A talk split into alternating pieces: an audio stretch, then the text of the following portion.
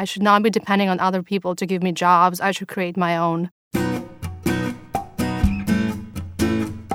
I'm Kelly Hoey, host of Broad Mic. I speak with the most accomplished entrepreneurs, investors, and thought leaders about the issues that matter in building a business. You will get the inspiration as well as the picks and shovels you need to become a better entrepreneur. Be inspired, take action, think broad.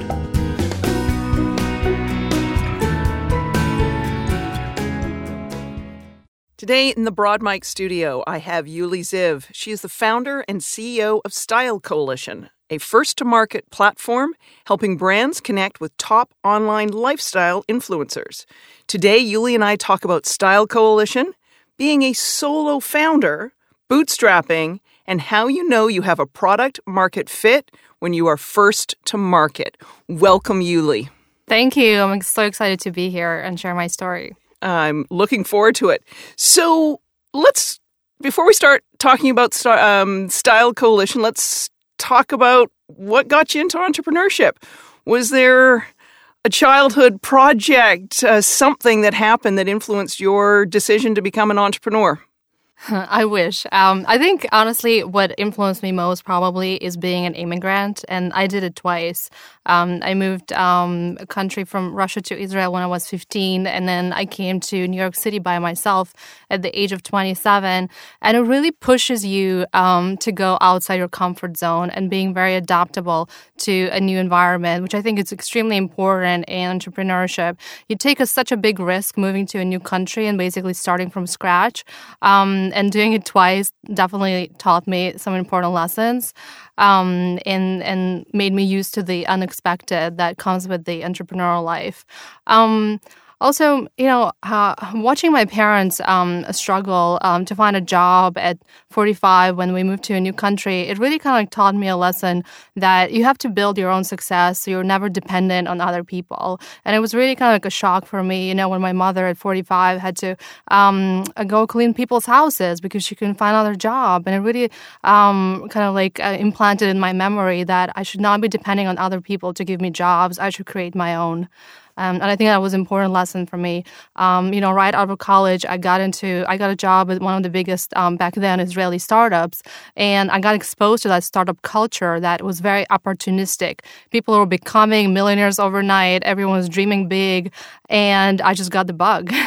I was going to say, what was it that when you know your first entrepreneurial venture? But was it when you were in Israel? Was it working for a startup that really got yes. you enthusiastic about the community and the ecosystem? Yes, definitely. And in Israel, you know, they have an amazing startup ecosystem. Basically, every they joke about it that everyone is building something. everyone is working on a startup. It's just part of the culture.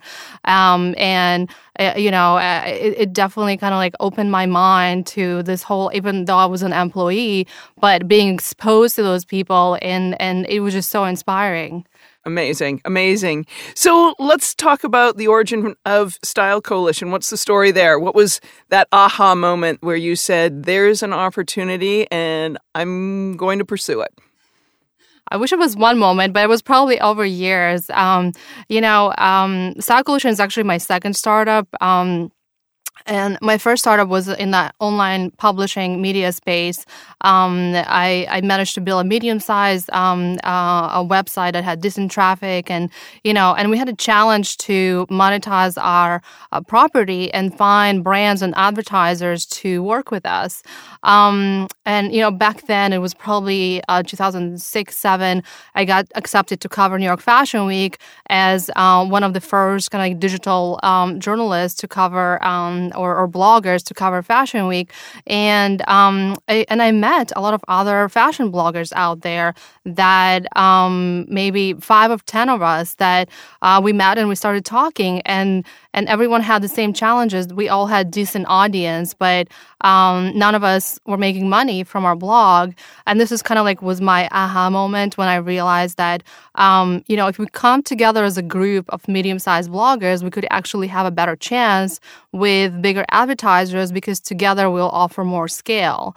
And it was a moment basically style coalition as an idea was born but it took about two more years until i could actually turn this idea into real business uh, because to me until it brings um, revenue in, it's really not a business. There's people with, with many beautiful ideas, but if um, to me, if someone is not willing to pay for that idea, it's just an idea. So um, it's, it's, a um, nice it's a nice hobby or just an exactly, idea until you exactly. can turn it. So how did you how did you bootstrap it for those two years? Oh God, um, I had to put everything on a table to make it work. Basically, um, you know, and it was it, it was tough. Um, I almost it took almost two years without revenue to kind of like to last and, and use every um, last bit of savings. And i remember a moment um, because it was a really slow response from brands back in the day is um, the whole idea of working with influencers or bloggers and paying for it was really it, it did not exist. There was no market.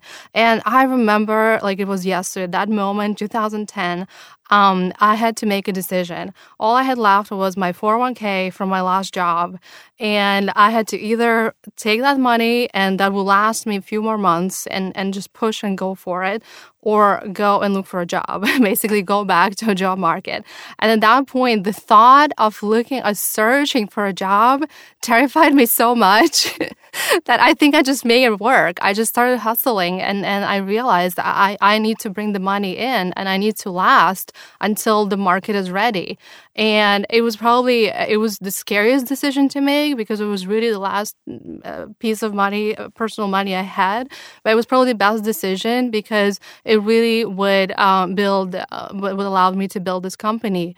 Um, and it just taught me kind of like that that lesson of you know believing yourself and taking those risks, those risks that um, really when you depend on yourself.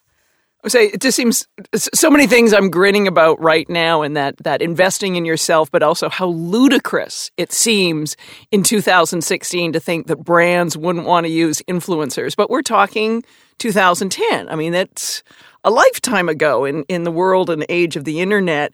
Um, as first to market, how did you know you had product market fit? Um, I think early in your venture, you're always looking for those positive signs, right? Some sort of approval that you're not completely insane. and I was knocking on a lot of doors and, and getting the no. But um, you know, along the way there was there was few signs and few things that happened that kind of like uh, indicated to me that there is an opportunity. In 2010, when I was at that moment when I was debating should I continue pursuing or not, um, I sold a campaign to J.C. Penney. And it was a miracle back then. I still call them, in my mind, they're my unofficial angel investor. because that money, first of all, it was a validation and from a big brand. And and second of all, it really allowed me to last just a little longer. Um, and, and I'll have to say, a paying customer is the best investor. So yes, exactly. thank you, J.C. Penney. yes, thank you. And also, I knew if J.C. Penney bought into this idea, there will be others right? Um, because they're a big brand, they know what they're doing. So it kind of like indicated to me there is something there. There was another moment later that year that I pitched a partnership to Elle Magazine, and I was able to convince them to partner up with um, our group of bloggers and and um, create a network together, which was also first to market because up until then, a magazine never partnered up with a blogger network. So it was also first, but they um, loved the idea doing something innovative, and you know we managed to put the the business to figure out the business terms, which is always important in partnership. And those two things just showed to me, okay, I'm not completely insane. there is a real opportunity there. I haven't just come up with some crazy idea exactly. that no one's going to pay for. This is a crazy, fabulous idea, and people are going to pay for it. Um, that is, you know, absolutely fantastic. Were there any early pivots um, or has the business evolved from what you had originally envisioned when you were at New York Fashion Week talking to other bloggers? Oh gosh, yes, it involve it, it, it still evolve is evolving actually, and this is one of the things I learned. Um, you know, when we started, it was really um, uh, the, the business model. Everything was uh, was so different. There was not technology underlying, and then you know we built technology because we realized that we really needed to be able to continue to sell to those big brands and increase our budget. There had to be some sort of like measurement platform. Back then, it was just like um, uh, more of a, I would say, like a manual or service business. And you know, on that note, it's it's very interesting because back in the days, I was really uh, because I was talking pitching so much to VCs because I was trying to raise money, I was really ashamed of the term service business because it was kind of a dirty word in a, in a VC lexicon. It's, it's like it's like soft skills, yeah, you know, it's, service, it's, soft like, skills, words we can't say. Ooh, no, yeah. no, exactly. Like no one will take a meeting with me if I said it's a service business, right? So you try to come up with all this platform and this and that. And you know what? Now I realize it is a service business. And we do a great service to our clients. Yes technology is part of it. Um, the, the, network is part of it. But i really think um, you know the core of the business and it probably always has been even though i didn't admit it back then it was really about providing great service to to our publishers and influencers and to our clients. Um, and i don't think any startup or technology business should be ashamed of it I think customer service for many businesses is the distinguishing factor. It's not their IP, it's not their name, it's it's how they treat their customers that decides their, you know, their fate and their success. So no apologies on being a great service company. Uh, so you're a solo founder. So how how do you handle overseeing everything from sales to engineering to people's perception that no one goes it alone and being a solo founder means, you know, there's clearly some kind of an issue there. How do you handle everything? Um, I think I, I'm I'm a big fan of self education, and I learn every day, whether it's from books or, or online or uh, reading, because I realize there's so much. I wasn't born a CEO. I, I come from a creative background. I spent 15 years of my life studying art. it was probably the opposite of what most founders are, are um, you know, studying. Um, so you learn every day, and you try your best to get to the point when you can afford to hire people who are way better than you and then you just become their cheerleader, which is the best job in the world. Um, after six years in business, I'm happy to say that I outsourced most of my tasks, and I have amazing team in place who can basically run the business. And and and now the challenge is just how to keep them motivated and inspired which requires a whole other skill set which i'm learning now. Um, but it's really a great point to be at so, any uh, delegation tips that you can share for other, I want to say, solo founders? Because sometimes it's hard to let go. Exactly. Oh, delegation tips. I think um, you really have to give people a chance. I think what happens a lot when you try to delegate, no, no one is going to do it probably as good as you do. And I started from, um, you know, one woman show, and I was doing everything from bookkeeping to sales to just name it. And it was really hard to slowly delegate each of those responsibilities to other people who might have not, they, they're great people, but they don't have the same passion um, to for this company the way I do because this is like my child. This is everything. I put uh, every piece it's your of saving. 401k. It's my 401k. this is really you know one shot. So you can't expect from other people. So you slowly learn that you know you need to give them a chance. You need to empower them and forget the word uh, perfection which was really kind of like my mantra for years. And I wish I didn't waste years on perfecting things. oh, I know that feeling. What was the first hire you made?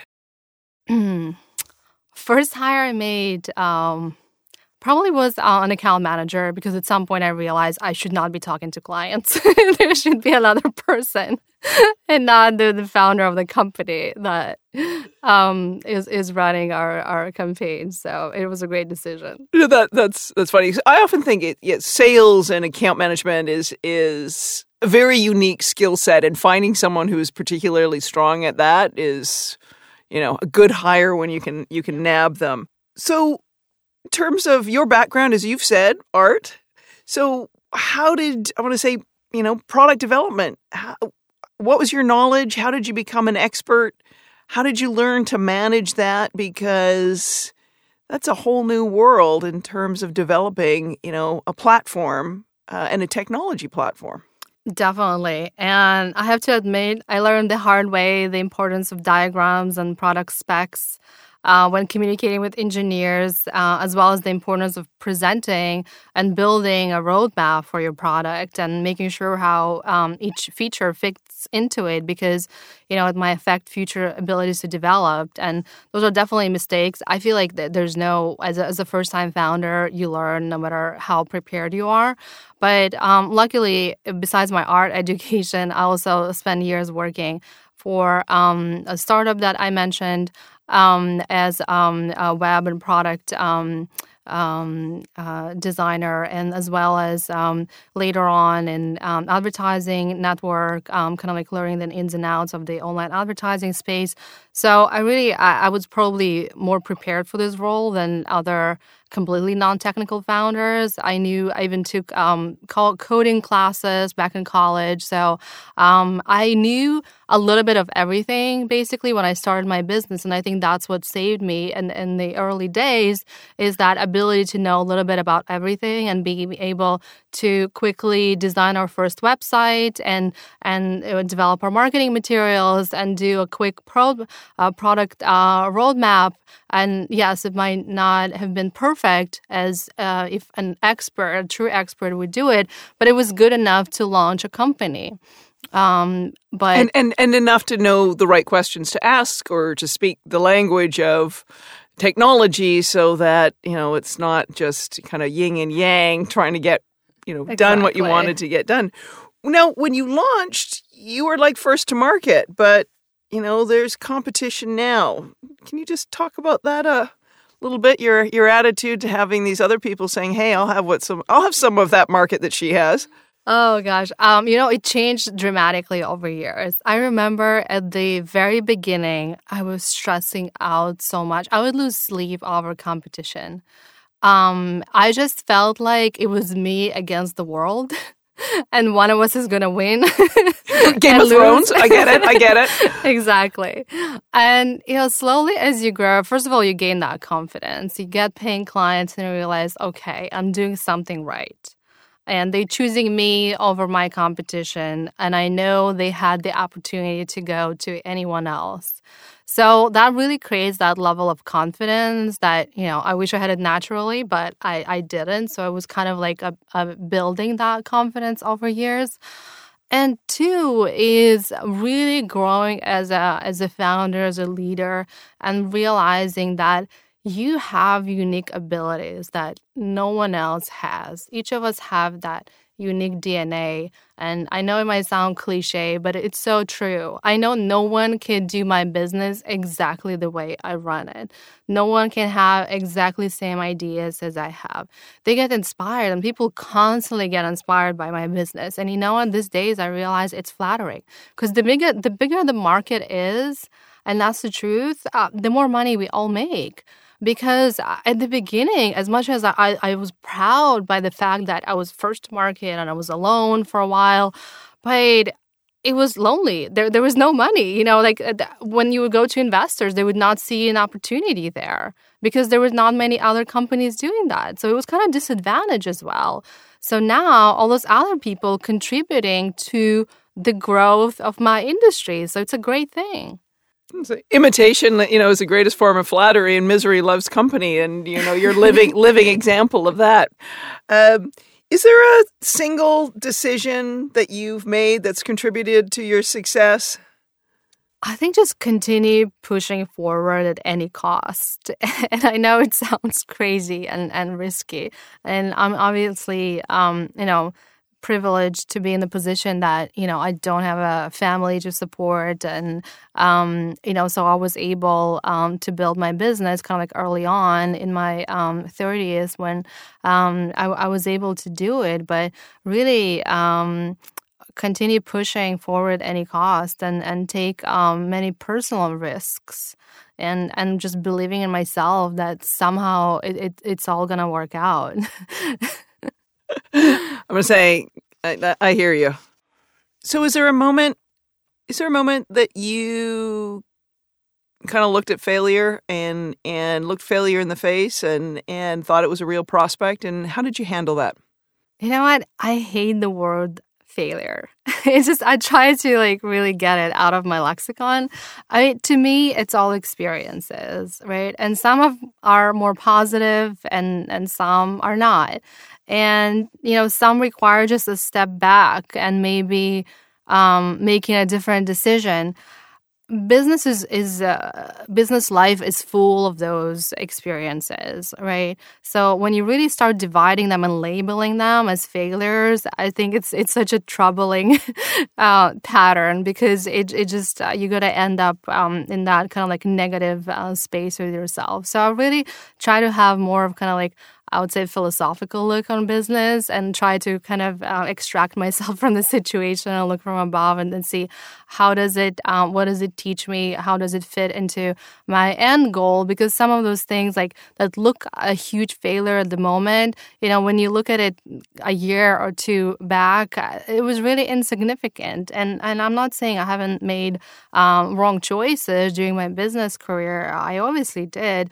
And, but you know what, now looking back, this this was wonderful. You know, I was learning so many things that you, I don't even know where you can learn. Like I, will give you one example. Um, at the very beginning, when we were really small, maybe three people company, we decided that you know our, our expansion is going to come from international markets. There's huge opportunities. Uh, everyone was talking about Brazil and all those new markets. Everything was in the news, and we were getting actually calls and emails from uh, some um, uh, influencers and publishers in Brazil. Um, the market is developing, and then you know let, us go after. It. And just seemed like the best idea. Let's just replicate what we're doing here in other countries, and this is going to be uh, that multiply growth um, that everyone is looking for. You know, it turned out to be, and we tried one country. Uh, luckily, not for a long time, but but we tried it, and I realized how much time and effort it's going to take. And luckily, we we just uh, stepped back pretty quickly quickly and kind of like readjusted and realized really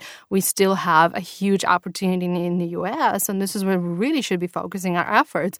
But for a moment, it seemed like the best idea. I would say, I would say, I, I, good ideas are sometimes in in the moment, in the eye of the beholder, just, just like you know, I want to say failure. Um, and you know, I'm thinking on my own personal experiences and things that someone might have considered a failure was probably you know, the best decision I made, you know, to end something or not continue something in order to achieve the success, you know, I'm I'm having now. So I think it's really important to start start your journey as as early as possible because I think a lot of people don't realize how long it takes to get to that end point, which I don't think should be um, the goal uh, by any means, but um, you know, you read in the news about those companies that, you know, uh, within a year or two that they grow, they have millions of customers, they make their exit. Uh, those are really fairy tales. I think in real uh, world, what you don't realize that it takes probably, I would say, on average, seven to ten years to to build a really solid business. Um, so the earlier you start, the better. And no matter how difficult or um, how unsure you are about that start, and even if you don't know where you're going, it's totally fine because you really, it's really, um, I find it impossible to start while while you're doing something else and kind of like think that you can build this on the side. You really have to go cold turkey. You have to go all in and see where it leads you because it, you might not even realize where you're going. Sounds like you disagree with some people in the startup community who think people should have side hacks and they can do things, build things on the side, and you know when it gets a certain amount of traction, they can jump in and do it full time. Are you are you an all or nothing kind of? A- I, I'm an all or nothing, unfortunately. Again, it, it doesn't work for everyone. Um, it worked for me because I really needed that space in my brain to dedicate 100% to my business. I can't even imagine doing it as, as a side uh, job for a while. But you know, it really depends on the business, right? Um, some of it you you can maybe do, but I find it it's more of a mental capacity. And when you really when I, when I uh, look at myself back in the days when when I had uh, a proper job, there was really you know most of our jobs are really demanding. I can't even imagine coming back home, you know, and, and start working on another company. Um, I mean, uh, back in the days, I was a creative director at a major agency. I wouldn't even get home until. Um, um, you know, nine o'clock sometimes. So I can't even imagine having that that time, that mental capacity to really work on your passion uh, the way you should be working on.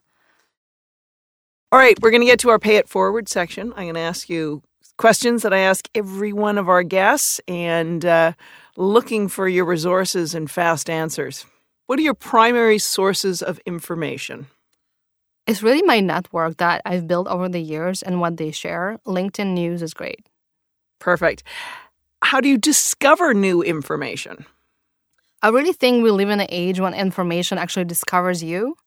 Um, and I found that uh, pieces of news that are really relevant to me just find me somehow. What book are you reading? Recently finished on emotional intelligence by Harvard Business Review, and it's really life changing for any leader. Emotional intelligence is, is key.